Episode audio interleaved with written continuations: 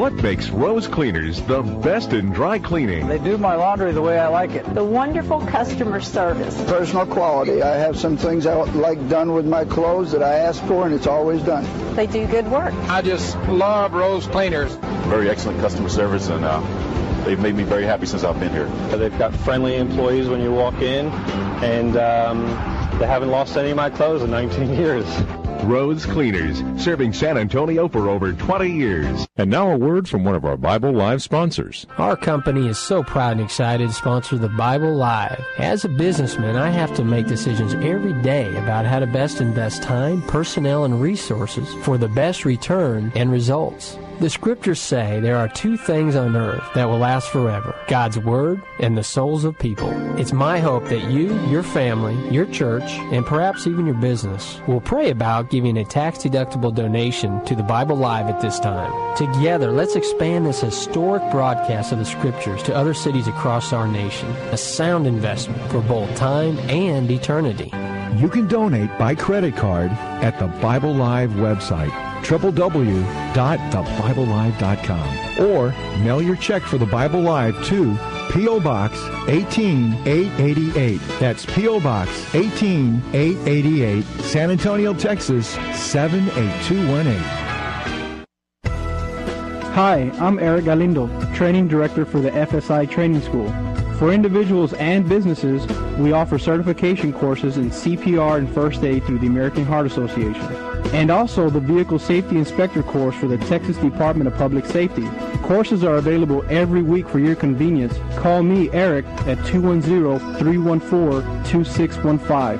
That's two one zero, three one four, two six one five.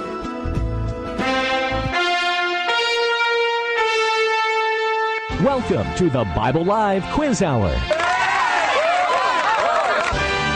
It's time to test and grow your knowledge of the Bible. The entire Bible every year. On Sunday nights at nine, join us here for the Bible Live Quiz Hour. Soapy will ask questions from the Bible Live leads. You call in with the correct answers and you win. It's just that simple.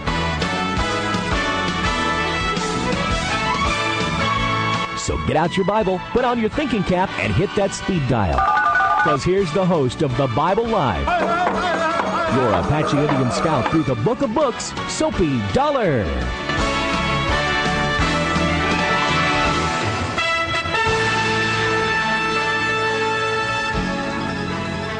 Everyone, thank you for joining us for The Bible Live, the quiz show. And uh, Jacob is here in the studio. We both hi, say hi. Hi, that's me. Jacob, good to see you, kiddo. Uh, rainy, wet Sunday evening to you. Hope you've had a good day. Um, we are just really blessed here. I tell you, South Texas weather-wise, we're turning into a a Garden of Eden, I think. I mean, honestly, I keep thinking how beautiful it would be to fly into San Antonio these days. I bet everything's so plush and green. Our city uh, built in a forest. And uh, we've we've carefully guarded the the trees and the forest aspect of our city, and I, I bet it's beautiful. Yeah, I, you know, there's a city ordinance now. You can't cut a tree down unless you get a permit for two hundred dollars. Is that a fact? Yeah, and I had to help a lady that she cut one down. She's an older lady, and uh, they gave her a fine for two thousand dollars. And I and I actually talked to the guy. We finally worked it out, and they let her to retroactively buy the permit. But I was in shock. I had no idea that the influence of California has taken over San Antonio. That's it, the the, the Californians. Huh? Well, that's I, I um I don't go along with that uh-huh. particularly. No. The idea, uh, I, I do know that some things get carried to extremes, but the idea that we've guarded the the beauty of the of the city, that's part of it. And I'm of course you're used to flying into San Antonio after it's been hot and dry, and the city is burnt brown. You know, it's all. Yes. Well, speaking of burnt brown. Oh, my goodness. You, you're going to use that as a segue. That, I am. You are a miracle I would like worker. to say this. I would like to, everybody that's listening, mm-hmm. to get a pencil handy. Because we're going to say two things in just a few minutes that's going to be beneficial spiritually, physically, biblically, and maybe financially. Are you going to talk about the Biblical Archaeology, Archaeological Review? I'm going to mention that. Oh, how are you going to segue with burnt brown to Well, because so much of the biblical archaeology digging takes place in a place that's arid and brown. Okay. Desert-like, which is what I was saying, that San Antonio would seem desert-like, burnt brown. and uh, Okay, but let me finish the thought of how beautiful our city is okay. these days and how I'd love to fly in and see it from the air. I bet it is gorgeous. Now, let's let's talk about biblical, biblical archaeology review. We had a great guest last week, uh-huh. a young lady named, I call her a young lady, I suppose. She hope she doesn't mind me calling a young lady. Uh, brilliant, smart gal. Very, Sarah. very smart. Her name was very Sarah. good, too. Very, very articulate. Yeah, you visited with her a lot on the phone up to the, you know, prior to that interview. And she just, um, golly, just... fascinating, oh, yeah. the things yeah. she told us about archaeology, modern archaeology, the things that are being discovered. Did you see the uh, the news story about the uni- of university, I believe, in Tennessee, uh-huh. developing uh-huh. that technology yeah. to... Yeah. Yeah. It looked like they... Talk about a soapy jump on it. I got it. They put a scroll, a burnt, charred, yeah. charcoal-type uh-huh. scroll... Sure, sure. through this machine that looked like, what are those machines uh, that they put human beings through that's called an M R? Well, those M R Is. M R Is. Uh-huh. Well, it looked like they kind of put this scroll mm-hmm. through an M R I, and it kind of took these these Well, they pictures. also do that with uh, cadavers that are do- donated to medical schools. Right, exactly. And they can go through different layers. And you can see yeah. the, the human body and so on. But right. now they did that with this burnt scroll. It was all rolled up, and uh-huh, they read uh-huh, these layers, uh-huh. and then they virtually yeah. unwrapped it, unrolled it, where they couldn't uh, they couldn't unroll the real thing because uh-huh. it's uh, it's charred, it would crack and break and destroy. Right. Here they were able then to virtually on the computer unroll it, and, and then what they were did able they find, de- Soapy? And then they were able to detect the writing that was on it. Oh, it, it's astounding. No, don't stop there. Tell that's people what they found. Just, Oh, they found the book of Leviticus. Ah. The earliest, get, uh, by, I've forgotten how many years, uh, but it moved the, it was the earliest yeah, copy yeah. Uh-huh. of the book of Leviticus uh-huh. that we have, I guess. And I'm really eager to hear what their... We is such a broad term. We, go, yeah. yes. we are really eager to hear. Are you yeah. as eager to hear? hear well, I know that the first lines uh, that, the, that they've read so far are indeed... exactly what the Jews have in Leviticus right now, and where it really most competent English Bibles also have. Mm-hmm, mm-hmm. And uh, so it is the same. And uh, as a matter of fact, I was uh, visiting with some folks this morning about this, and I uh, and they were talking about the first uh, this Professor McDowell. He said, "Well, you know, he, uh, the first thirty-five lines are exactly the same, and I assume the rest will be." And then I offered this thought: there's a reason for that. And that's because your people do not copy the Bible. Jews do not copy the Bible unless there's at least seven scribes present. They got to be art. They can't just be you and me. They got to be really articulate scribes. It takes seven. They have to say a prayer before they begin to copy. And the most fascinating line in the prayer is, uh, "God." Ch- uh, guide my hand, because if I change one letter or one space between the letters, I will change the world. So uh, they, they regard that one thing will change everything. So that's why it's so committed to being exactly correct. And then the seven, they'll rotate, and all the others always are inspecting what the previous one did, and they all they all rotate, and all seven are involved. And if there is a mistake made, which does happen, then that panel has to be destroyed, and they have to do it over again. So, and the one thing I've always been attracted to is a fascinating thought. When you when you find Torah schools by Jews that hadn't the Jews hadn't seen each other in a thousand years, from let's say Australia, America, perhaps Yugoslavia, I wherever. see what you mean. Uh-huh. They're all identical. They don't have the situation where there's many copies, but they they whatever is copied is exactly the same, you know. And in the Christian Bible, you have many many mm-hmm. translations and many versions sometimes, and different copies, ancient copies of say the Book of Luke. Uh, but you don't run into that with the uh, with the Torah. You run it; it's always the same. Yeah, it's a different set of. Um, uh, If you're going to evaluate the historicity, the reliability of the text of the Old and New Testaments, it's a different procedure. They they both have different uh, advantages and disadvantages. Uh, as you say, the New Testament has this wealth of copies, mm-hmm. and most people would say, well, that's a disadvantage, but no, but in, in from the rel- from the point of view of historians who are evaluating the re- the accuracy, the reliability, uh, the transmission of the text, that is actually a huge advantage in that they can, using that wealth of, of copies, they can go back and go back and go back, and they can check, you know, reliability, the changes that have taken place, and so on. Uh, so it, it's a, it's um, to the historian, the, the New Testament and then the Old Testaments are, they're both very reliable, very very uh, accurate, but they are they are they come to that conclusion through a different process. Of course, you're talking to some degree about the, let me see. Talk to me a little bit about the Masoretes. I haven't thought about them in a long time. The Masoretic text and the, the The culture of, of copying, sure. you know, scriptural copiers of sure. the Old Testament. And I'd like to, I did warn everybody to get a pencil and piece of paper. Right. And I want everybody to Google this. Google this. It's biblical archaeology review dot org. Dot org, right? biblical archaeology review dot org, right. right? And so. No review.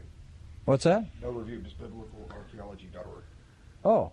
Uh, the producer's telling me it's biblical archaeology dot org. Oh, good. You don't have to spell the word review. That, that'll yeah. be a help. I wish you didn't have to spell the word archaeology. Archaeology. A R C H A E O L O G Y. Okay. But the point is, biblical, John says, biblical archaeology. First you Google the word archaeology. biblical archaeology dot org. First you Google the word archaeology so you know how to spell it, and then you do biblical archaeology. That would be true. But I'm saying that because you will find uh, the articles that you can read. There are articles on there about how they compare uh, extra-biblical text to the Bible, since we're ah, talking about that. Uh-huh. And the experts, the real scholars, Uh, and there's one on there that's just fascinating that I've read two or three times, that they've got one guy who's very pro-Jesus, say, and one guy, one scholar that's not. Mm-hmm. And they both present their arguments. And so it gives you a broad picture, and you can agree with whatever you want to. But if you, it's, if, if somebody Googles biblical archaeology dot org, which I would encourage them to do, they will be able to find a wealth of information. And secondly, tonight...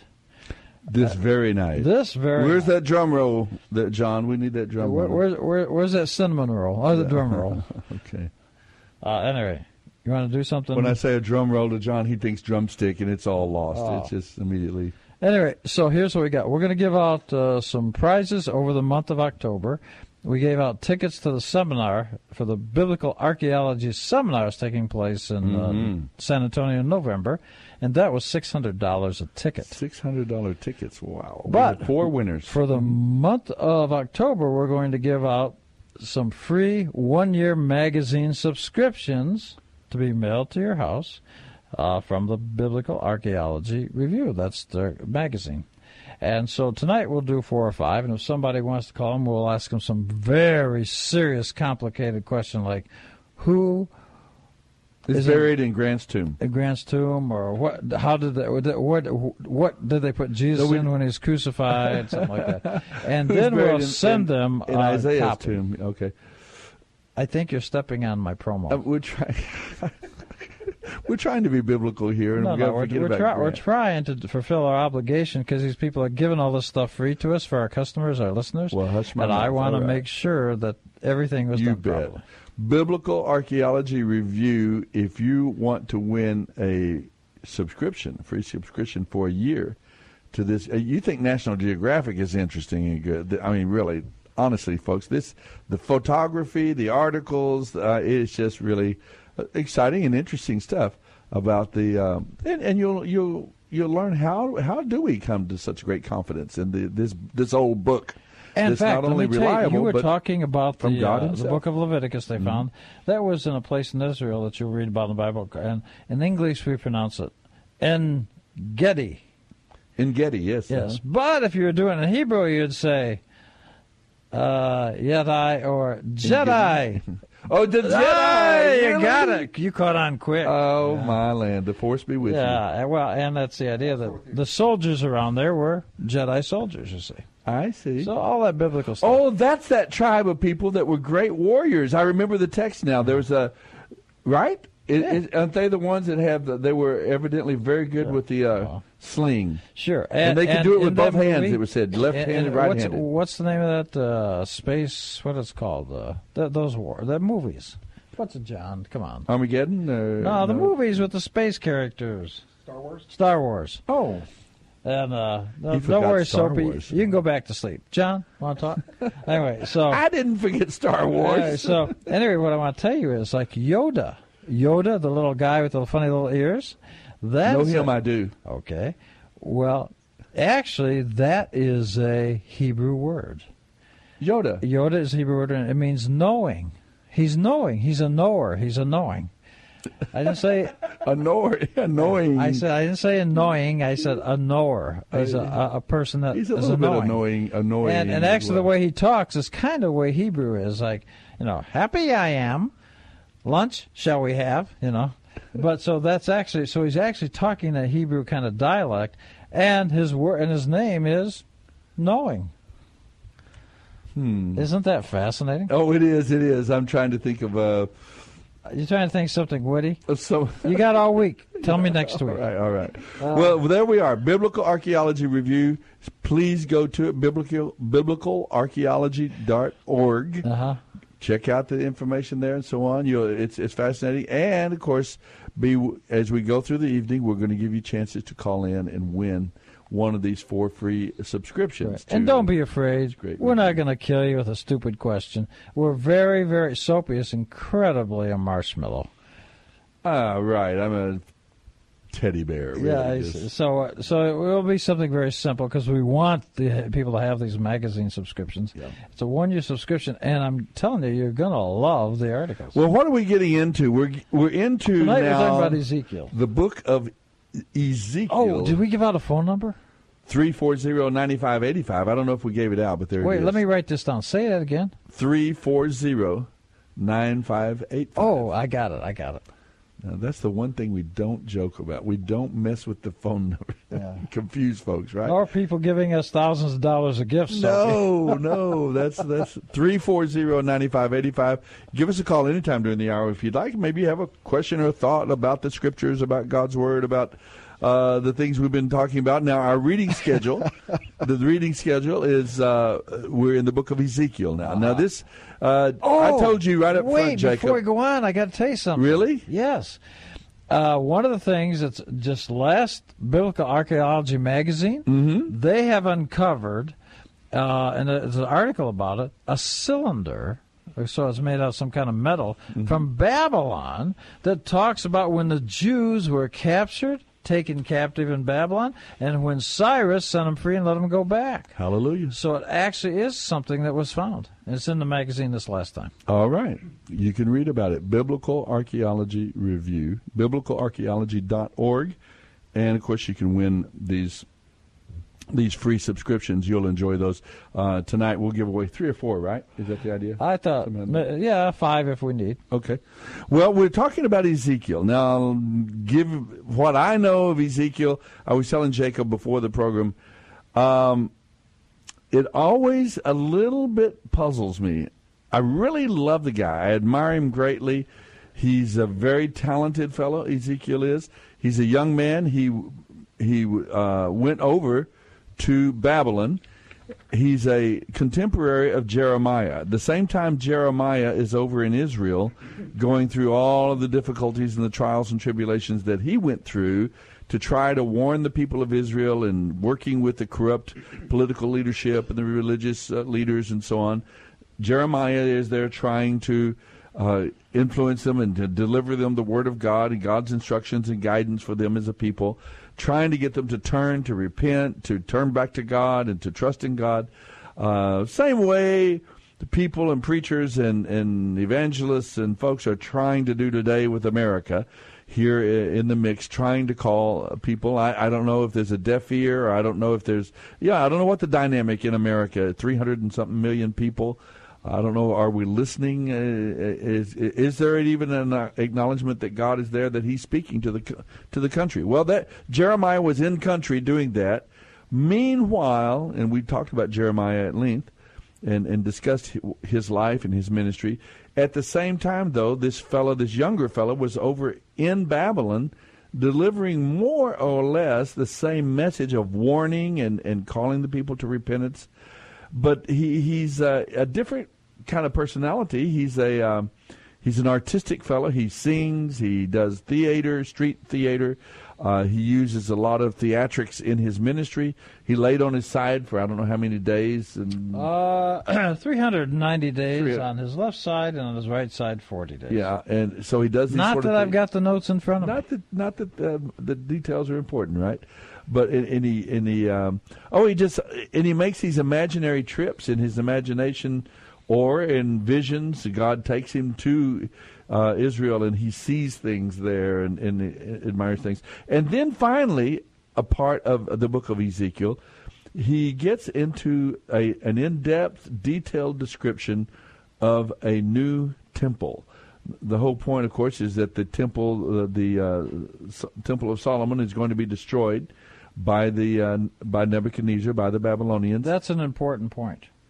I think so. That's no. why I said it. Well, and and and, uh, and I, I just consider me the amen corner. Amen corner. Okay. Uh, because actually, Ezekiel, this whole part of the beginning of Ezekiel, is he he's telling all the captured Jews in Babylon that this is going to happen. The temple has not been destroyed. Right. Yet. Oh, good, good. I'm glad. You, yeah, it hasn't. Well, I knew that's what you meant. I just... yeah. He is also, like uh, Jeremiah, they're out in front of the events that they are describing. And so that's, that's it is an important detail. And he, uh, uh, he, but what is fascinating to me is, uh, is it half the book? I think it's either half or over half the book is given to this detailed description mm. of this new temple. Right. A different temple, with, right. and, and it's got details about it that are just gorgeous. Uh, right.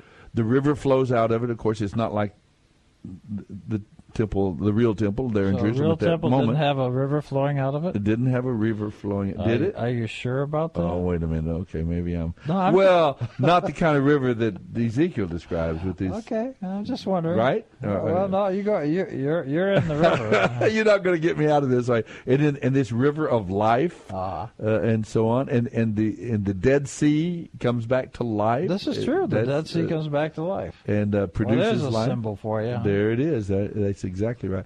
So anyway, we've got this long description of this temple, and the point is is that that temple that he describes has never been realized. It's never been it it it wasn't the temple that they rebuilt, you know, uh, seventy years later when it came back from uh, no.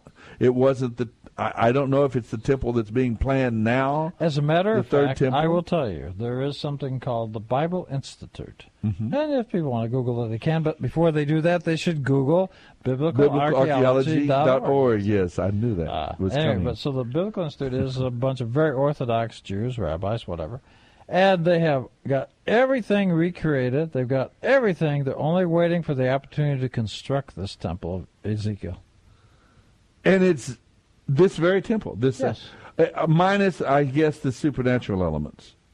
Well, right. Let's talk about okay, that. Like the river that comes, oh, a river talk, runs through it. Is that where that movie, A River Runs Through It, comes from? No, There's a no, peace I've come to know. Okay, beautiful song. I'll tell you, when we come back, let's talk about the very first line of Ezekiel, see what in the world he's talking about. Okay, we'll get down to talking about the book itself. You can join us at three four zero, nine five eight five. All things biblical.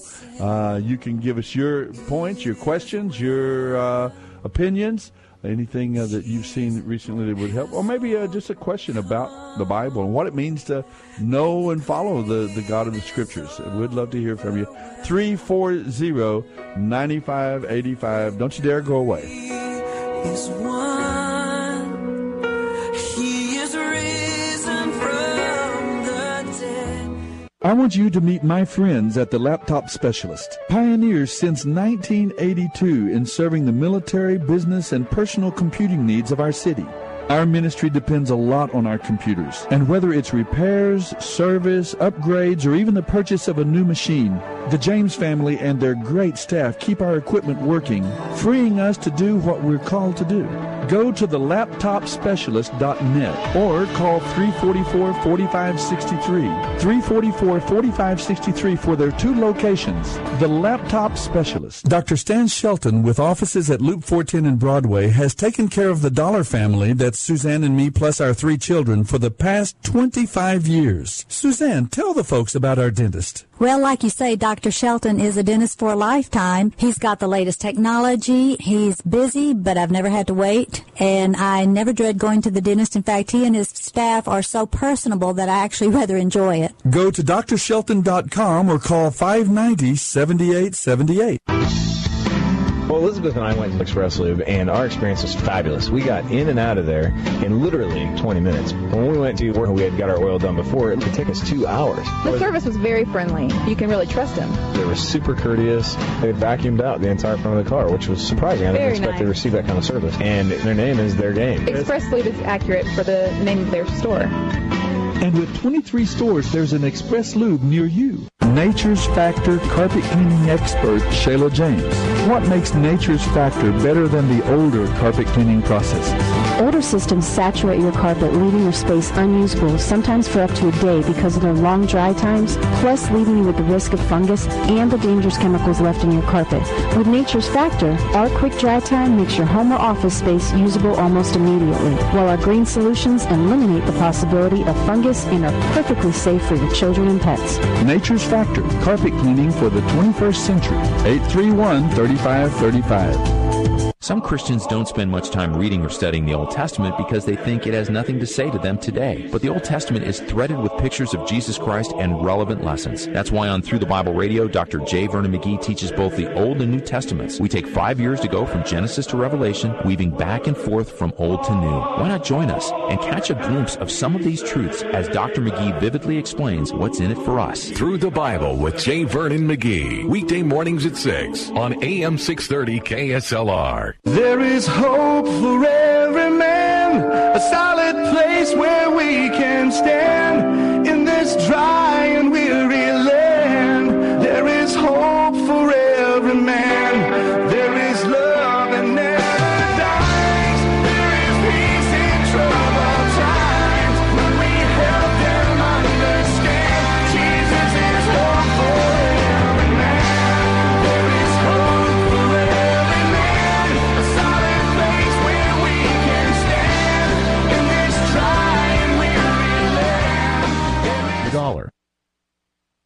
Welcome back, everyone. I was hitting buttons like crazy trying to let you know that... This is the Bible Live with Soapy Dollar. There you go. We are back. Jacob and I are in the studio.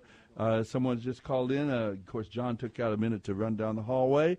And just as he left, the phone rang. Wouldn't you know it? That'd be great. So perfect timing. But we are going to bring our caller up on the air. Uh, I don't know how to do that. I, I, I do. just told him to hang on. Oh, okay. That's uh, good. Okay, well, John, come please back, hang on, John. And John will return. Uh, uh, that sounds biblical, doesn't it? John will return. Um, so here he comes. So anyway, we'll get our list, our first caller up on the line here real quick and talk about it. But here we are getting now into the book of Ezekiel. We're looking at the message of this uh, street minister uh, and this gifted art, art, artistic individual, and some of the message he laid on his side, like uh, Jacob was saying. Maybe that's one of my questions for you tonight, is, is we're going to ask you a few questions and give you a chance to answer them. Ezekiel, in his book, uh, if you can look in chapter four, three and four, it describes it. Ezekiel lays on his left side, and if I remember correctly, he's not particularly dressed, uh, is he, he's not naked, is he? Doing well, uh, you, you might, he's... He's in a comfortable clothes. His, his after that reminds me. This week I went to uh, I went to several banquets. This week I was invited to several ministry uh, fundraiser banquets uh-huh. and so on. And one of them said uh, that the, the attire was was after five attire ah. on, on the invitation. Ah. And and I I was remarking to my family that I came out in my pajamas, and I said, they don't realize this is my after five attire. And uh, they got a kick out of it. We all, we all laughed I, at what I'm it would be like. I'm enjoying the story. But but you are right. It's chapter four. uh, but it's chapter four, verse four well, and yeah. five. Folks, I'm the kite.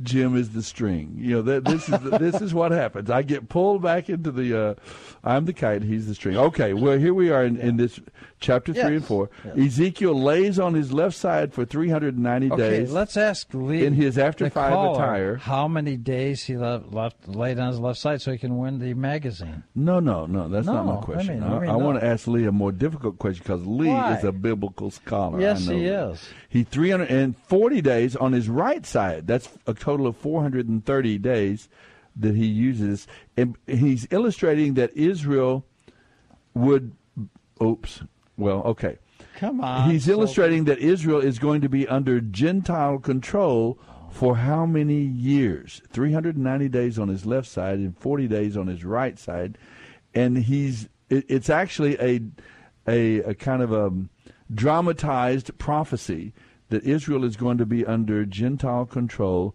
for how many years? That is my question, and we're going to take that to Lee tonight as we bring him up on the, let me see if I can find the right button to push. Lee, are you with us tonight? Absolutely. I heard you talking about me behind my back. I was talking in front of your face, behind your back. What, what, that's right, okay. Turn your back. That's easily solved. What, what's going on? What, what do you got on your mind tonight? Well, uh, I was in our uh, Bible class on Revelation tonight at church, and it was mentioned that the city of Babylon is actually being rebuilt to conform to uh, some passages in Revelation. And I wanted to, since we're talking about archaeology, can you confirm that? And who's rebuilding it? And where are we on that? On the on the progress? I, I, my take or my understanding was that uh, what was the late. Uh, What's his name? The head of Saddam Hussein. Saddam Hussein yes, was right. was at the time trying to rebuild not only that city, he believed but he was a reincarnation. He's a reincarnation of Nebuchadnezzar, trying to recapture the glory of the Babylonian Empire and so on. Now, if I understand is correct, Babylon, according to biblical uh, uh, pro prophecy, is never to be rebuilt, and so that's, that's what I thought. And I, I, I was looking for, I was waiting for you guys. And I couldn't find it. I didn't. My concordance doesn't show it. But do you know what passage that is? Oh. And then can you explain yeah. the dichotomy? So explain yourself. Well, I I, I can't. This is a, a terrible. Uh, I have a Bible in front of me, but it's not my normal study Bible. Uh-huh. And I I was counting on my concordance, my Hebrew concordance here named Jacob, to remember where that prophecy is that it, Babylon would not be rebuilt. Uh, it's going to show up in Ezekiel as we study on. There we go. See, I knew that okay. we were in Ezekiel, and I knew there was a reason Jacob was here. So, uh, do you know How why? Come I never get invited to these buffets that you're talking. Uh, about. I know. I, uh, I never get invited. My body. I got good table manners. Did you tell them? I buffet my body. Right. Ezekiel laid on his left side for three hundred ninety days, Lee, and on his yes, right sir. side for forty days, to illustrate that Israel would be under Gentile control. For how many years? four hundred thirty. four hundred thirty years. Do you happen to know when that four hundred thirty years is measured or, or takes place? Oh, I should know that. I, I suspect I, you do. Um, uh, golly. Um, do you know who the last uh, king... I, do they consider Jehoiakim uh, a king? Jehoiakim, yeah. Okay. Then uh, the last king was Jehoiakim. If we look in the b books of the of the the, uh, the kings, and we see how he fell, uh, of course, during the time of Jeremiah and so on. And we know when that was. five ninety-seven was when he was taken into exile, and then we see that uh, uh, Israel was under Gentile control until one sixty-seven. Uh, B C, one sixty-seven B C, that's when the Maccabees rebelled and reestablished Jewish Jewish what, what control over Israel. What does the word Maccabee mean? What does the word Maccabee? Yeah, I don't know. Uh, Lee, do you have any idea? It's a Hebrew word. Do you know what the word Maccabee means? Well, I, something to do with rebellion. I can't remember exactly. Well, it could be rebellion. Uh, it means hammer. In oh, fact, hammer. The leader is, is Judah Maccabee. Judah the Hammer. The Hammer, all right. It's like a, a guy advertises on T V. Hey, call the Hammer. You know? Well, see, I go back further than that. I think, yeah, okay. You can't touch this. Can't touch it. You know, the hammer. You can't, you can't give out another advertisement. Come on. It's hammer time. Right. Anyway, anyway, so and if you take that from five ninety-seven when Jehoiakim was taken into exile to one sixty-seven, what do you come up with? four hundred thirty years. It's, it's a perfect, uh, I mean, it was a very dramatized prophecy, but it came came about perfectly like biblical uh, prophecies are wont and to do. And you know what's fascinating about that, Soapy? Is that in chapter four of Ezekiel, verse uh-huh. four, it says, uh, uh, God tells uh, Ezekiel, lay on your left side, and and you will suffer for the sins of the house of Israel. And this is something that Jews really don't have, but listen closely what the next line is. You must bear their iniquity. Whoa! So it's almost a vicarious atonement, except for one thing. Uh-huh. Uh, that he has to bear the iniquity, and that's different than sin, but uh, it's because he failed to do something.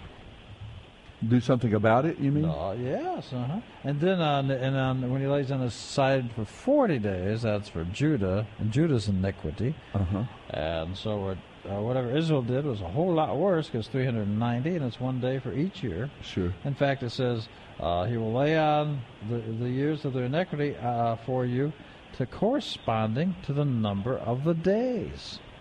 And then it says, you will bear the iniquity of Israel for three hundred ninety days. And then it says, Judah, forty days. Okay, now Israel, we're talking about the ten northern tribes that exactly broke away so. after exactly uh, Solomon so. died. Yeah, exactly. And in Judah, we're talking about Judah and Benjamin uh, in exactly, the south that remained exactly. true to the Davidic sure. lineage and, and ancestry and, and so on. And it doesn't forgive the sins of them, but he has to bear the iniquity. Hmm. Because, you know, Ezekiel is a, is a, I don't know if you know this, but uh, Hebrew priest, like in Leviticus, the Hebrew word for that is Cohen. Every once in a while you meet some Jews with the last yeah. name Cohen. That means priest. Mm-hmm. And so, and, and, and he's been twenty-two years. All right, we, bless you, Lee. Take care. Well, thank you. Take take two pills and call us back next week. Hey. Uh, okay, well, sometime maybe we can dig more into that Babylon thing. Soapy. Say again. He's a winner. Uh, he is a winner, yeah. You did get it exactly right. And would you like for us to put you in our list of winners for, would you like to receive a free subscription to Biblical Archaeology Review for the next year? I would be honored. That sounds exciting.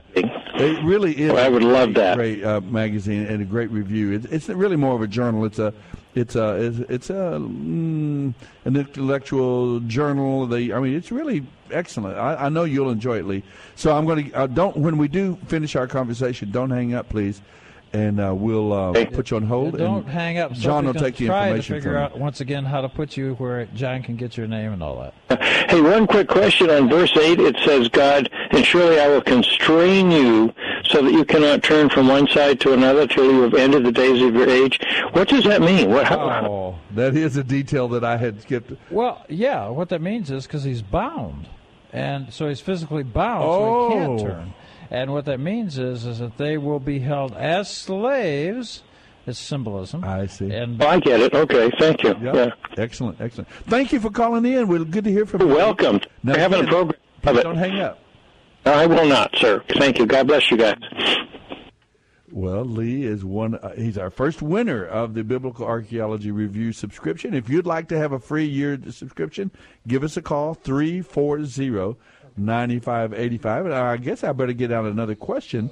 That was interesting about the well, four hundred thirty years. I want to talk about years. the first line, remember? We, we promised we went on break we'd do that. Do you want to Do you want to uh, make it a question so we can have a yeah, caller and sure, a winner? Why not? Okay, listen Go to ahead this. and do it. Okay, listen to this.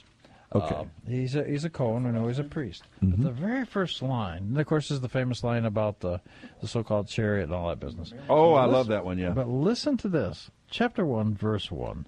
What do you mean the so-called chariot, by the way? Well, it's something else. It's not okay. a chariot. It's a, what's a, that's it. It's Merkabah. Merkabah. Oh, we're talking about the wheel within a wheel? Is yeah. That, yeah. Oh, okay. That's not but a chariot. Anyway, let's You're do right. the question. Okay. Chapter one, verse one. Uh-huh. It says, in the uh, thirtieth year, on the fifth day of the fourth month. Uh, very detailed, right? Hmm. Okay. what thirtieth year? Everybody's going to recognize what this is, but as you read it, you think, okay, thirtieth year, so big deal. But everybody, when I tell what it is, everybody will know exactly what it is. Is it thirtieth year from... Hmm, are, are you going to answer the question, Soapy? No, I was going to ask. I'm uh-huh. guessing already. In my mind, I'm thinking, what, thirtieth year from what? Okay, go ahead. Go from ahead, what? Go ahead. That's the key. From what? Yeah. Hmm. What up? What up? Go ahead. Okay. So, at any rate, and uh, then, of course, we come to that, what's uh, it's called the Hasmal, which is uh, in Merkabah. The tanks in Israel are called uh, Merkabahs, mm-hmm. which is the word for chariot, named after this thing in Ezekiel, because they're like chariots, you see. Mm-hmm. So that's an interesting point. Well, it is. And so um, the, there's something about this, and everybody knows that uh, the this in uh, chapter one, verse ten, it has four faces. Each mm-hmm. one has four faces. Mm-hmm. So if somebody could name two of the faces, they could be a winner real easy. Okay. Chapter one, verse ten. Uh, there is this uh, this appearance of this, um, what do you call it, a creature? Uh, uh, uh, several figures, actually. Well, do you want me to tell you what it's about, really? Yes, please. Okay. What is it? It's a divine presence of God. It's just what you call a Shekinah. I guess in Hebrew it would be Shekinah, but Shekinah. Shekinah glory, yes. Uh, uh-huh. Okay. So you're familiar with that. In other words, it left the temple. And the message is... Uh, as just summarizing, is that the divine presence went with the Jews into exile, so it left the temple, and uh, so that the temple would then be able to be destroyed. I see. Now I didn't. I knew about it leaving. Remember, there was a beautiful scene at the dedication of the Solomonic Temple when it was dedicated, and the glory of God, the Shekinah glory, descended upon the temple, and they had this incredible day of worship and experience of God's presence there. Mm-hmm. And now we're seeing that the, the, the glory leaves the temple in this era. And you're saying, now I've always kind of interpreted it just because of the sin of the people and so on, the judgment. Well, but actually, no, this the Jews understand this to be, and I mean, they wrote it. I mm-hmm. assume they got a good idea what it is. So it's, a, and actually sometimes these lines, believe it or not, even in the Talmud uh, commentaries, are never translated because it's divine. So it's a divine idea, but in there is a throne. Mm-hmm. And on that throne is the Shekinah, the Shekinah. Anyway, so uh, so you're seeing something divine, but the idea is that it was coming with the exiled Jews. So it would not be the divine presence, the Shekinah, like it led them from Egypt to through the desert to Israel. There was yeah. Uh, so and uh, so it's uh, by the way, it's a female, and so um, it w- it actually uh, left with the Jews, and the idea is that it went with the Jews into exile. The temple has now been mm-hmm. abandoned because it's been taken over by, you know, pagan worshippers. So that would allow it to be destroyed. Okay, so we're going to come back to the idea. It's the thirtieth year on the fifth year yes. from what? You're going to talk about that. Yes, but and you're going to recognize it immediately. I, I guess, I'm guessing I will. But we have this image. First, there's this storm, a storm of wind coming from the north, a great cloud with fire flashing from the north. Of course, would have been from the direction uh, that Babylon attacked Jerusalem, right, from the north, from yes. Israel. Yes. And then uh, there's this uh, these four figures resembling four living beings, and they had a human form, but each of them had four faces and four wings. Their legs were straight, and their feet were like calves' hooves, and they gleamed with burnished bronze, like burnished bronze. Under their wings, on their four sides, were human hands. As for the faces and wings of the four of them, uh, their wings touched one another. Their faces did not turn when they moved. Each went straight forward. Uh, I mean, I don't know if you're able to picture this in your mind or not. As for the form of their faces, each had the face of a man. All four had the face of a lion. Oh, I'm not supposed to tell this, am I?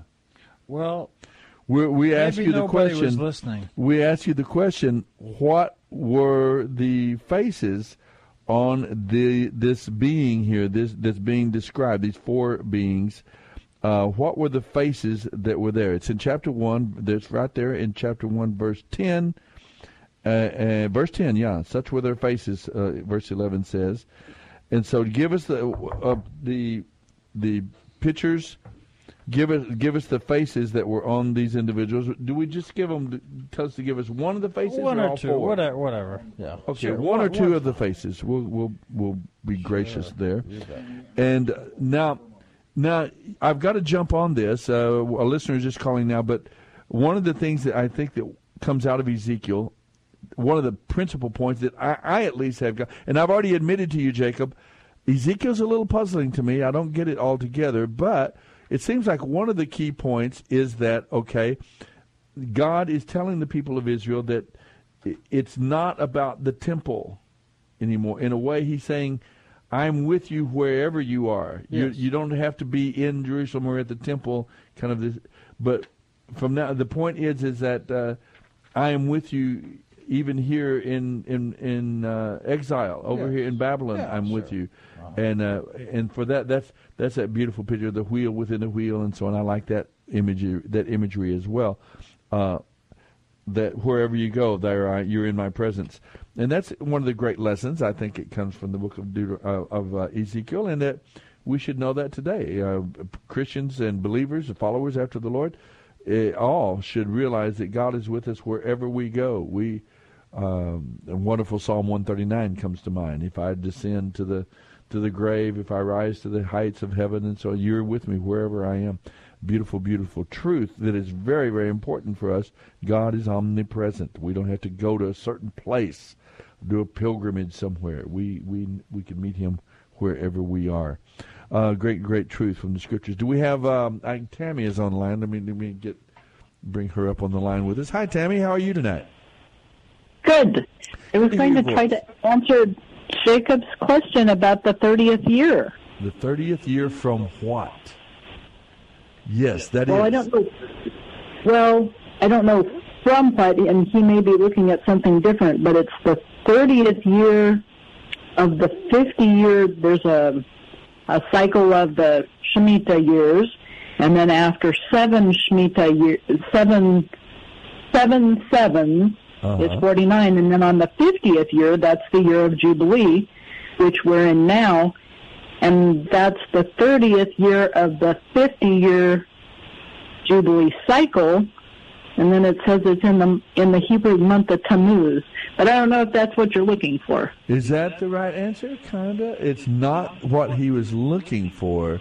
It's a what, great answer. No, it came about in the, the wrong question. What we're talking about is it, it, the first verse of Ezekiel says it came about in the thirtieth year on the fifth day of the fourth month, the, the month that Tammy there cites, while I was by the river of Chebar among the exiles uh, over in Babylon, the heavens were opened and I saw visions of God. And uh, on the fifth of the month in the fifth year of King Jehoiakim's exile, the word of the Lord came expressly to Ezekiel. Okay, so no, okay. Uh, that's not the correct answer. That's fine. My guess oh, is, Tammy, okay. you know at least one of the faces that appeared on this fir- in this first vision. That's okay, Sophie. I just called to answer that one. Okay. Oh, wait, don't go yet, because you said something else. That I would. Uh, I, I caught it when you said it. You caught his imagination. Yeah. What year is this on the Uh, Jewish calendar, Tammy? What year is this? I mean, this is fifty. Date, but the fiftieth year idea. This is the year of the Jubilee, and we're in the year of the Jubilee. Yes, she's right. Right now? Right now. This is right now. That's right. Tammy's right about that. This is the year of the Jubilee. Last year was the what they call the Great Shemitah. You know, forty-nine uh-huh. years. This is the year of the Jubilee. And so she's one hundred percent about it. And I caught that when she said that. And she's well, so one hundred percent. Should, should we, we should give her a, a prize, right? Well, uh, would you like a prize? Sure. Would you Absolutely. like one I'd of off. these free subscriptions? Now, you have to read it every week and write a report now and send it to me. And I think we ought to address the thirtieth year business. Okay, we will. But uh, I'm not going to put you on, uh, I'm not going to hang up then, Tammy. I'm going to put you on hold. And John is going to take down some information. You'll you'll really enjoy Biblical Archaeology Actually, Review. I will. I will be honored. And I was going to say, in, in fact, I'll put a plug in. Um, there's a Christian pastor in uh, New Jersey and he has done, his name is Jonathan Kahn, and he's written books. One is, the first one that he wrote is called The Harbinger, and then the second is called The Mystery of the Shemitah. People everywhere tell me I've got to wonderful. read that. Yeah. The and Shemitah? They're really... Shemitah. Mm-hmm. Okay, that's the, the second book. The seven-year cycles. But, um, yes, he's... He he believes in he he's a he's a Christian. He it's a it's I don't know his his testimony, um, but he he's, is he, he, he is, is a Jew originally by, was I mean he's Jewish, right? He was a Jew by birth, or he is a Jew by birth. But he, he said the little snippet that I got was that he was basically an atheistic Jew, and he came to know Jesus, and now he's preaching for Jesus. So. It's that. it's Look quite an awesome story. That? So he's he's a Jew so. for sure. Well, that's that's that. People everywhere, even my mechanic. I went to my mechanic one time with the little cartridge. Was telling me, you've got to read The Harbinger. You just got to. And he had a copy there. So really, this caught the imagination of a lot of people. So The Harbinger, and you're saying there's a second one now called the Shemitah. Okay. No, it's called The Mystery of the Shemitah. The Mystery of the Shemitah. And I will tell you this, since you brought that up. At the end of this Jubilee year, on what you would call the, I think it's called the, in English, the Festival of Booths, I think. Okay. Uh, in Hebrew, that would be called the Sukkot. No, it's Fest- Festival of Tabernacles. Feast yeah. of Tabernacles. Feast, Feast of Tabernacles. Tabernacles in English, okay. And... Uh, Uh, but in in Hebrew, it's called uh, Sukkot.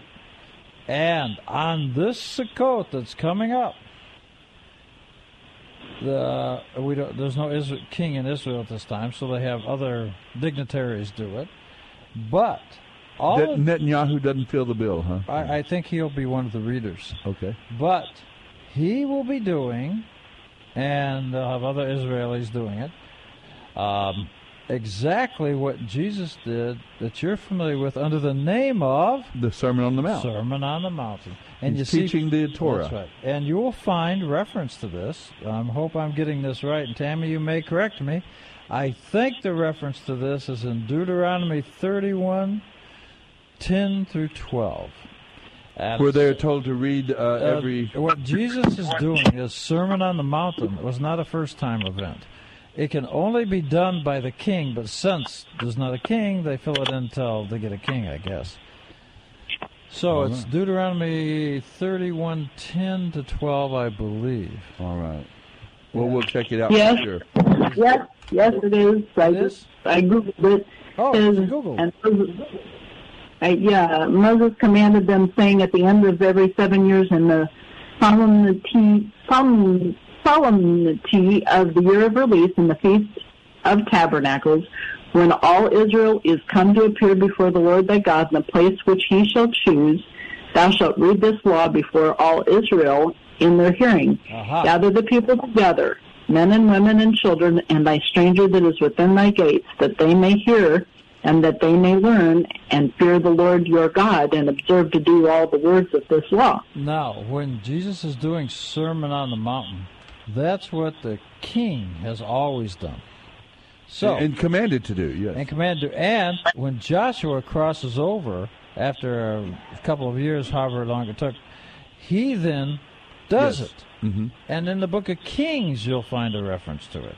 So he's there. So, and this is... That's what Josiah, young King Josiah, is doing whenever they rediscover the scriptures. Exactly yes. so. Uh-huh. And so you just hit on it. Uh, the thirtieth year, what he's referring to. Oh, no, turn that off. It's the thirtieth year of... A- after they found the scroll under the King Josiah. Oh. Oh. Ah. Good. How about that? Well, I accidentally okay. bumped on, into Tammy, the answer then. No, hey, Tammy, don't, don't go away, okay? Okay. All right. We're going to come back in just a few minutes for our final segment, the Bible Live program for this evening. We are fa- basically looking at the book of Ezekiel, which is, I would say, uh, a little bit of an unknown piece of scripture to a lot of, uh, uh, of biblical, you know, God's people here in these times. Stay with us. three four zero, nine five eight five.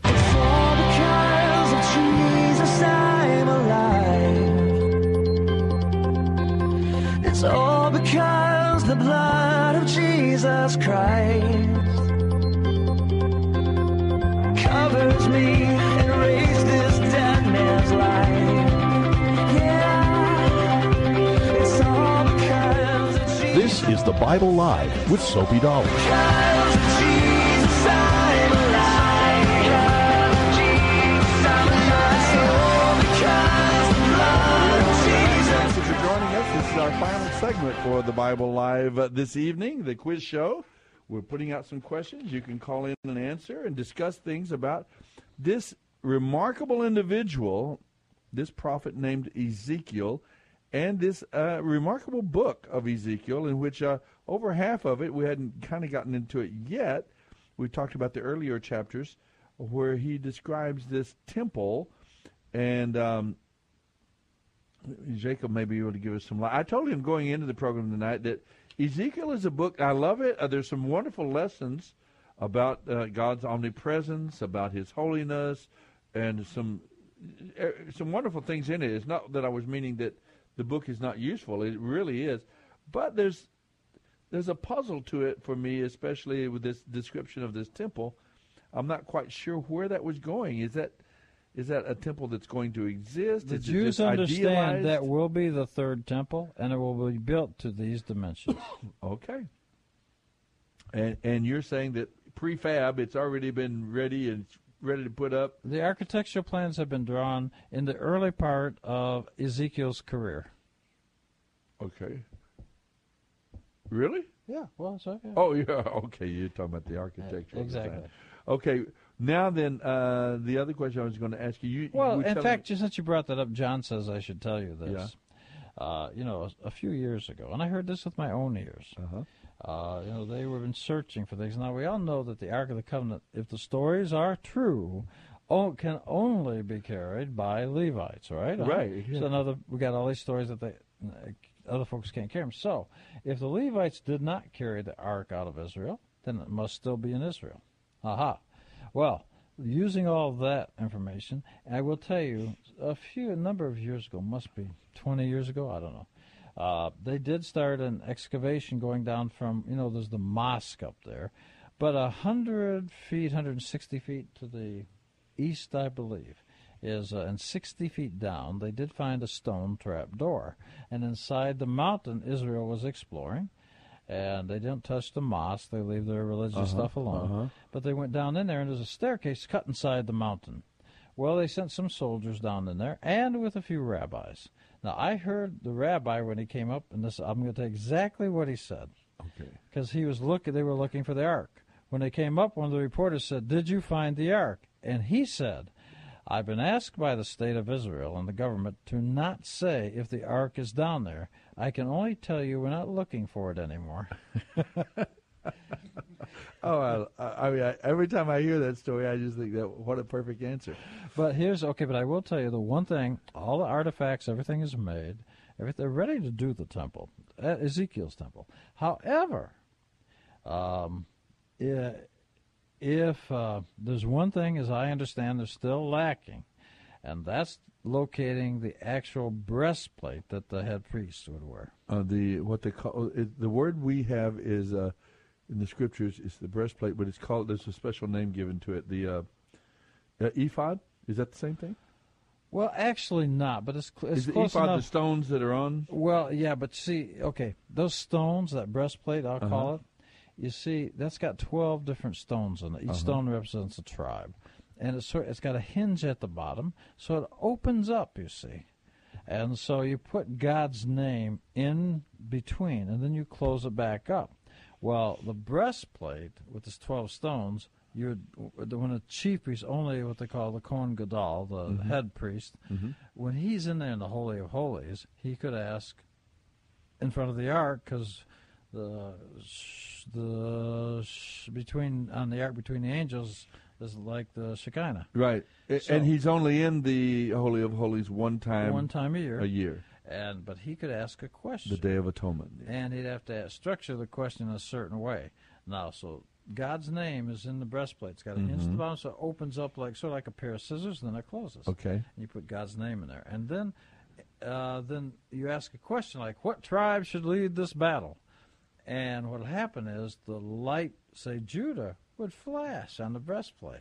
So they got their answer that way. Now, if you want to see how that works, uh, go to the old movie, Close Encounters of the Third Kind. Is that right? And Steven Spielberg, who obviously by his name must be Irish, uh, he says, if you watch, they have that organ out there, and the spaceship uh, comes down, that and sounds... it goes, and they got those colors, uh-huh. and those are the twelve colors of the tribes. So he goes, dun, dun, dun, dun, and, the, and the spaceship goes, dun, dun, dun, dun, and they go, and they start going back and forth. That is actually how it worked. I'll be. And like I say, obviously he's Irish. His name is Spielberg, you know. Is this uh, about the Jewish control of Hollywood? And no. No, we're not going to. Okay. The, the aliens control Hollywood. All right. Anyway, so let's get, but that's just an interesting point. Okay. No. Well, then, uh, yeah, there's just so much that comes out of this in uh, this particular great book of Ezekiel.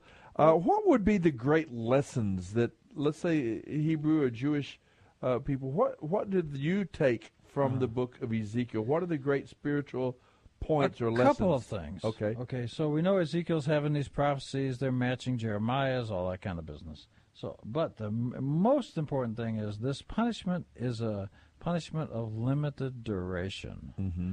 Now, you got, of course, you got Daniel going over. You got all this seventy-year business. Okay, so now, Ezekiel is declaring the same message of Jeremiah in the sense of, of yes. judgment of God yes. is going to fall. You're going to be taken There's out. There's a puni punishment. There's a penalty. Mm-hmm. But you say, what's the most important thing is, is, well, it's more than one. One is that God goes with you.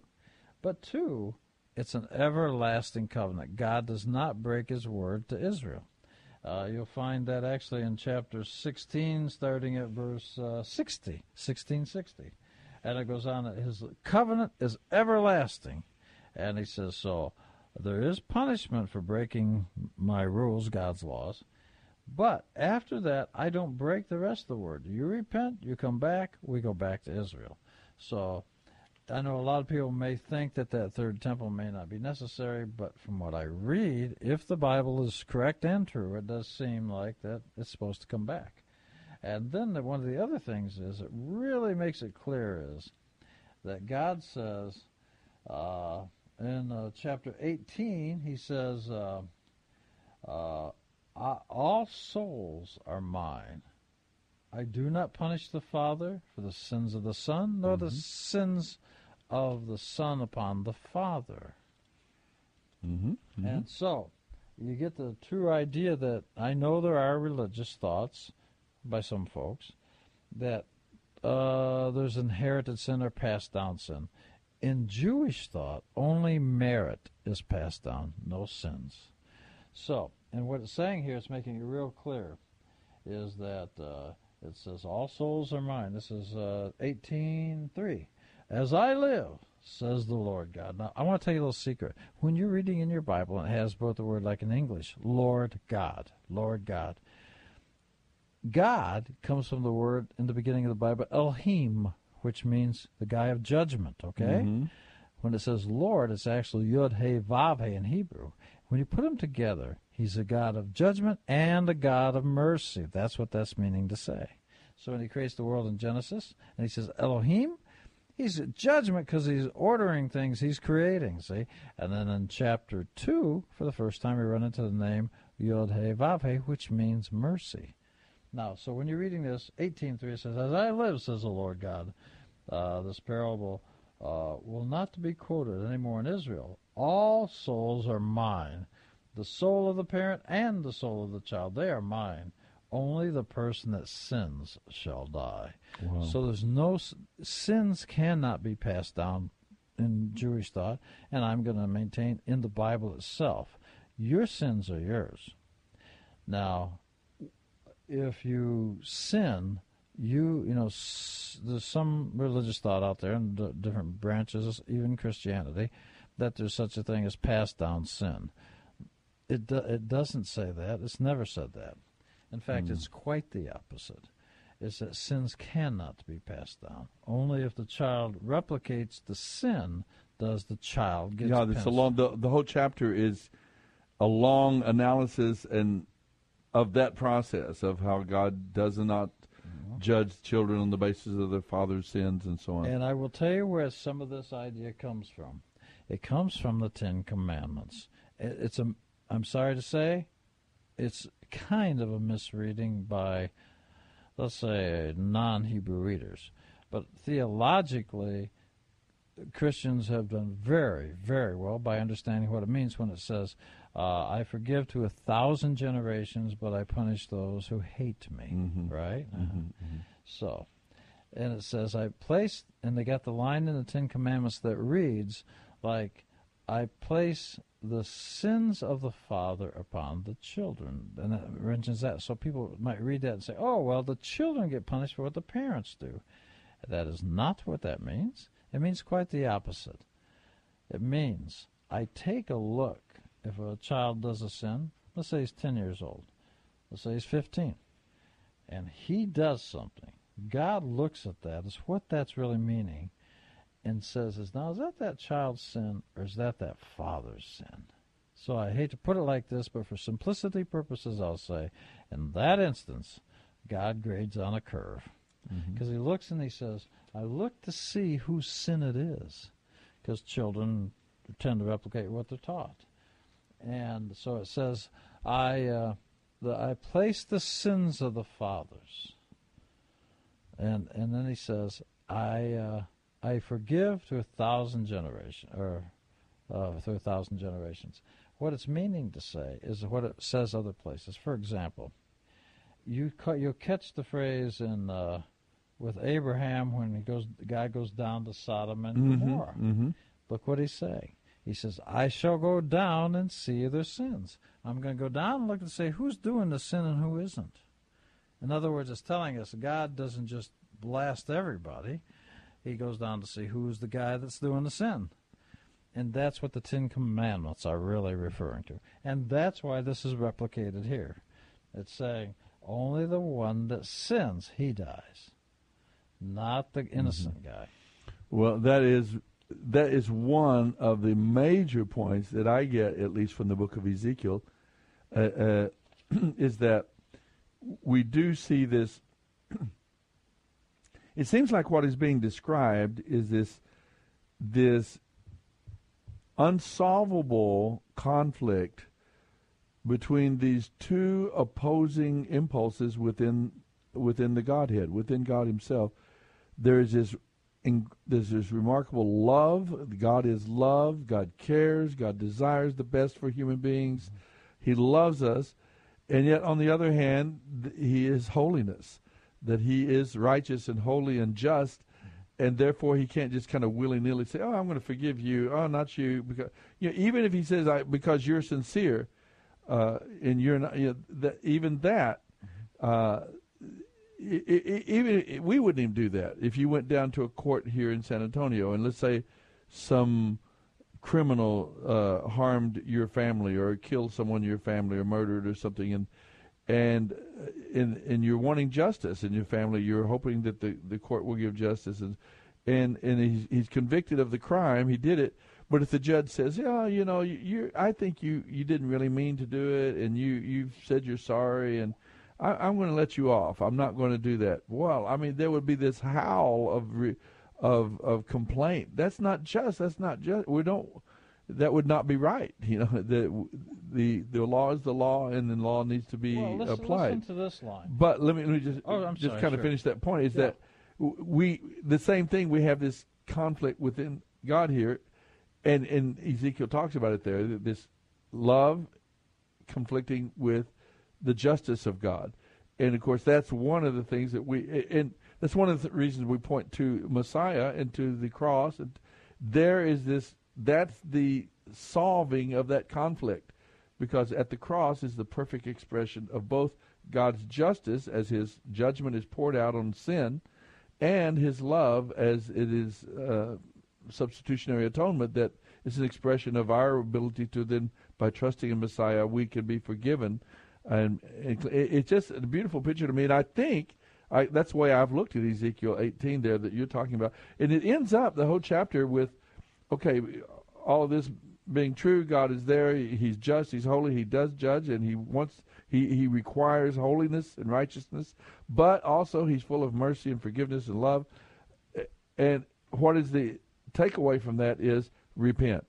You know, for it, and if you look at the end of the chapter, the whole the final verses are all spent talking about, okay, God has made a provision. God is holy. And yes, he's judgment, right? Yeah, but he's it, also forgiving. Right. And let's repent. A, let's turn away from your sin. Turn to God. Yeah. Uh, eight twenty-one. Uh-huh. Now, of the wicked, if he repents of all his sins, keeps my statutes, mm-hmm. and acts justly and righteously, will certainly live and not will die. not die. Now, I understand that this is, from the Christian perspective, a long time before Jesus. Uh-huh. But God ser- clearly is saying, if you repent, that's good enough for me. Right? At, at the least, principle is there, yeah. So, and it says, so he will not die. And it says in twenty-three, none of his previous sins will be remembered. He will live in righteousness. But and if you, what's fascinating to me is, look back at fourteen, eight fourteen. You, I don't know if you want to read that. Sure, sure. Chapter eight, verse fourteen, or eighteen, fourteen? No, uh, chapter eighteen, uh, eighteen, fourteen. Now behold, he has a son who has observed all his father's sins which he committed, and observing does not do likewise. He does not eat at the mountain shrines, or lift up his eyes to the idols of the house of Israel, or defile his neighbor's wife, or oppress anyone, or excuse me, or retain a pledge, or commit robbery, for he gives his bread to the hungry and covers the naked with clothing. He keeps his hand from the poor, does not take interest or increase, but executes ordinances and walks in my statutes. He will not die for his father's iniquity. Aha. He will surely live. Right.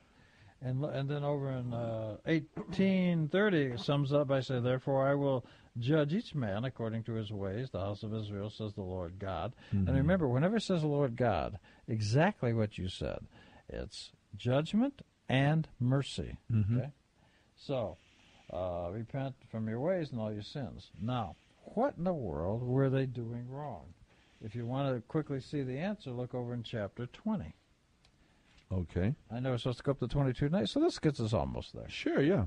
So I'll look at what it says. In chapter twenty, and uh, verse, let's see, I think the first is eleven. Uh, let's see, eleven, yeah. Okay. I gave them my statutes and informed them of my ordinances, by which if a man observes them, he will live. And also I gave them my Sabbaths to be a sign between me and them, that that might know that I am the Lord who sanctifies them. Right. So the, what you've got is, so what they were doing wrong, and, and it even clarifies it better in uh, what you're supposed to do for uh, writing to the Jews here. Uh, in eighteen is in eighteen twenty. Mm-hmm. Sanctify my Sabbaths, and let it be a sign between me and you. Mm-hmm, mm-hmm. So, what he's saying is they broke his laws, and his laws is where we would call is where sin comes from in our in our modern sure, culture. Sure, sure. And uh, but and see if we go down to verse uh, sixteen. Since they had rejected my laws. eighteen, I'm sorry, twenty sixteen. Uh-huh. Since they rejected my laws, not followed my statutes, and profaned my Sabbaths, their heart followed after idols. Now, let me ask you, in the version you're using, when it says ordinances and statutes, why? It's not the same thing.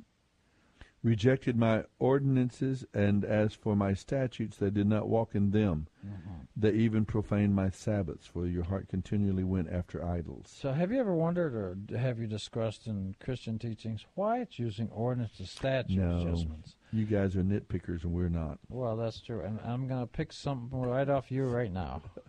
Pick a nit right off of yeah, me. Yeah, pick okay. a neck. It's a uh, hey, Yogi. You got to pick a neck of basket. Okay, there you go. Get it. Uh, so get that nit. Um, anyway, so no, I don't mean that derogatorily. You know that I don't. I, in fact, is I admire the fact that, I, and we love to hear Jewish people explaining to us and helping us understand, but we don't usually go into.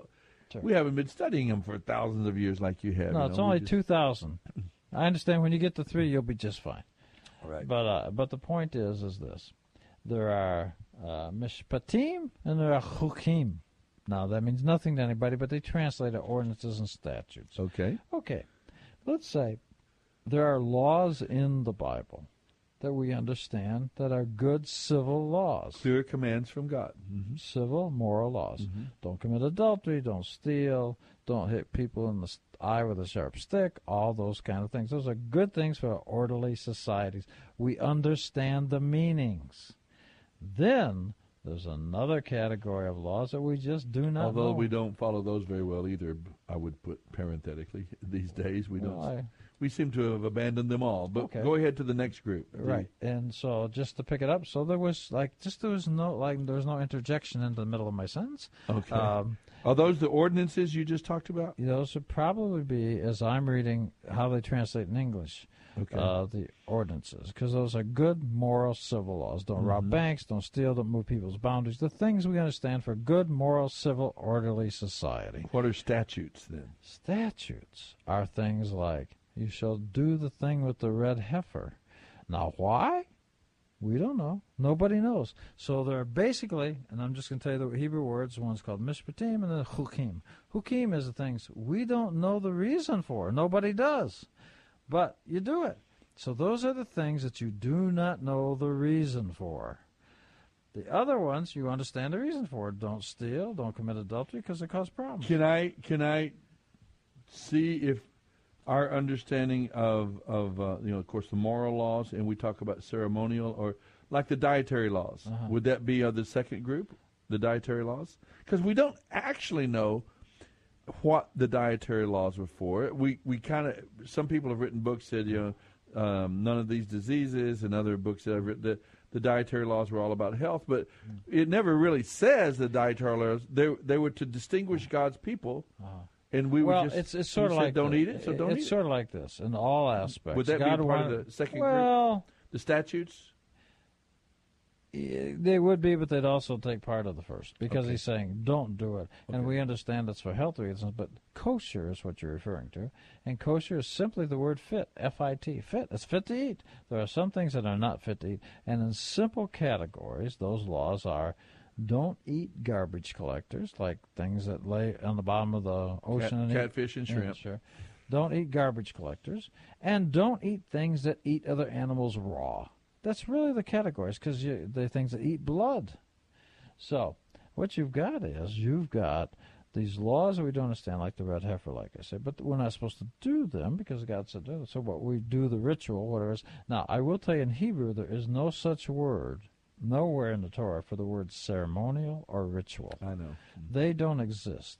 So there's no distinction in the Jewish world about a law that God says do that we don't understand, and one that we do understand. Okay, what is the distinction between ordinances and statutes? Have you told us that already? I think so. One is you understand the moral and civil laws, the consequences. Mm-hmm. Those are things we understand. Mm-hmm. Don't steal. Don't commit adultery. Those are things we need for good civil moral stuff. Mm-hmm. The other ones are things we do not understand. For example, um, the red heifer. That's the most obvious. Mm-hmm. We don't know why. Nobody knows why, but it says, God says, do it, and you shall do it. So those are things we've been told to do that we don't know the reason for. So I would classify that as the way in English as the word statute. Ordinances are for our orderly societies. Now, and statutes are commands, just simply they are commands. God said to do it. So the only distinction is we understand one, we do not understand the other, but they're both commandments, and so you do them. So that's really all it is. And so if you do that, whether you understand it or not, it then you've done God's laws. Mm-hmm. Uh, and so when they're saying that, it's different things. So in the Bible, when it's talking about different words, it's not saying a different word for exactly the same thing. It's totally a different thing. It's one you will understand, one you will not. And there's a call in that context. Uh, The point is, the point is ultimately, in terms of the application point, uh-huh, uh-huh. repent. Turn, in other words, the, the clearer point of all of this is, look, I'm not going to judge you on the basis of what your parents did. You're going to, each one is going to be judged on the basis of his own behavior, his own response to my laws, and yes. his own response to and, me. And uh, so the kosher laws, it's like this. Uh, you're suppo- every aspect of your life, as God was telling Israel, is that you must be holy in all aspects of your life. You can choose to steal or not steal. You can choose to eat people, animals that eat blood or not. And I'm telling you, I want in every aspect of your life, even what you eat, mm-hmm. I want you to try to be holy. Mm-hmm. And so if uh, in chapter thirty, ah, too bad every we're out time, of time. I tell you. Go ahead. Finish well, your point. I was just going to say. Uh, you have about twenty so seconds. twenty, uh, twenty, let's see, twenty thirty-three tells exactly what you just said. It's all about repenting. If you do something wrong, you can repent. And you do not get punished for other people's sins. If only America could listen to that message today. We need to repent, my friends. Repaint and sin no more, right? That's the idea. See you next Sunday, folks. The Bible Live is dedicated to helping restore the Bible to our culture and is brought to you by Crew Military Ministry. Mailing address is P O. Box eighteen eight eighty-eight. That's Box eighteen eight eighty-eight, San Antonio, Texas seven eight two one eight. Hear the entire Bible every year on the Bible Live, weeknights at nine thirty on this great station. Then join Soapy every Sunday evening at nine o'clock for fun, inspiration, and valuable prizes on The, the Bible, Bible Live Quiz Show. Visit our website, Bible Live dot com. That's Bible Live dot com for more information about Soapy and the Bible Live broadcast. You may also order materials at the website and make tax-deductible donations to help Crew Military minister to our military personnel and broadcast the entire Bible every year to America and the world.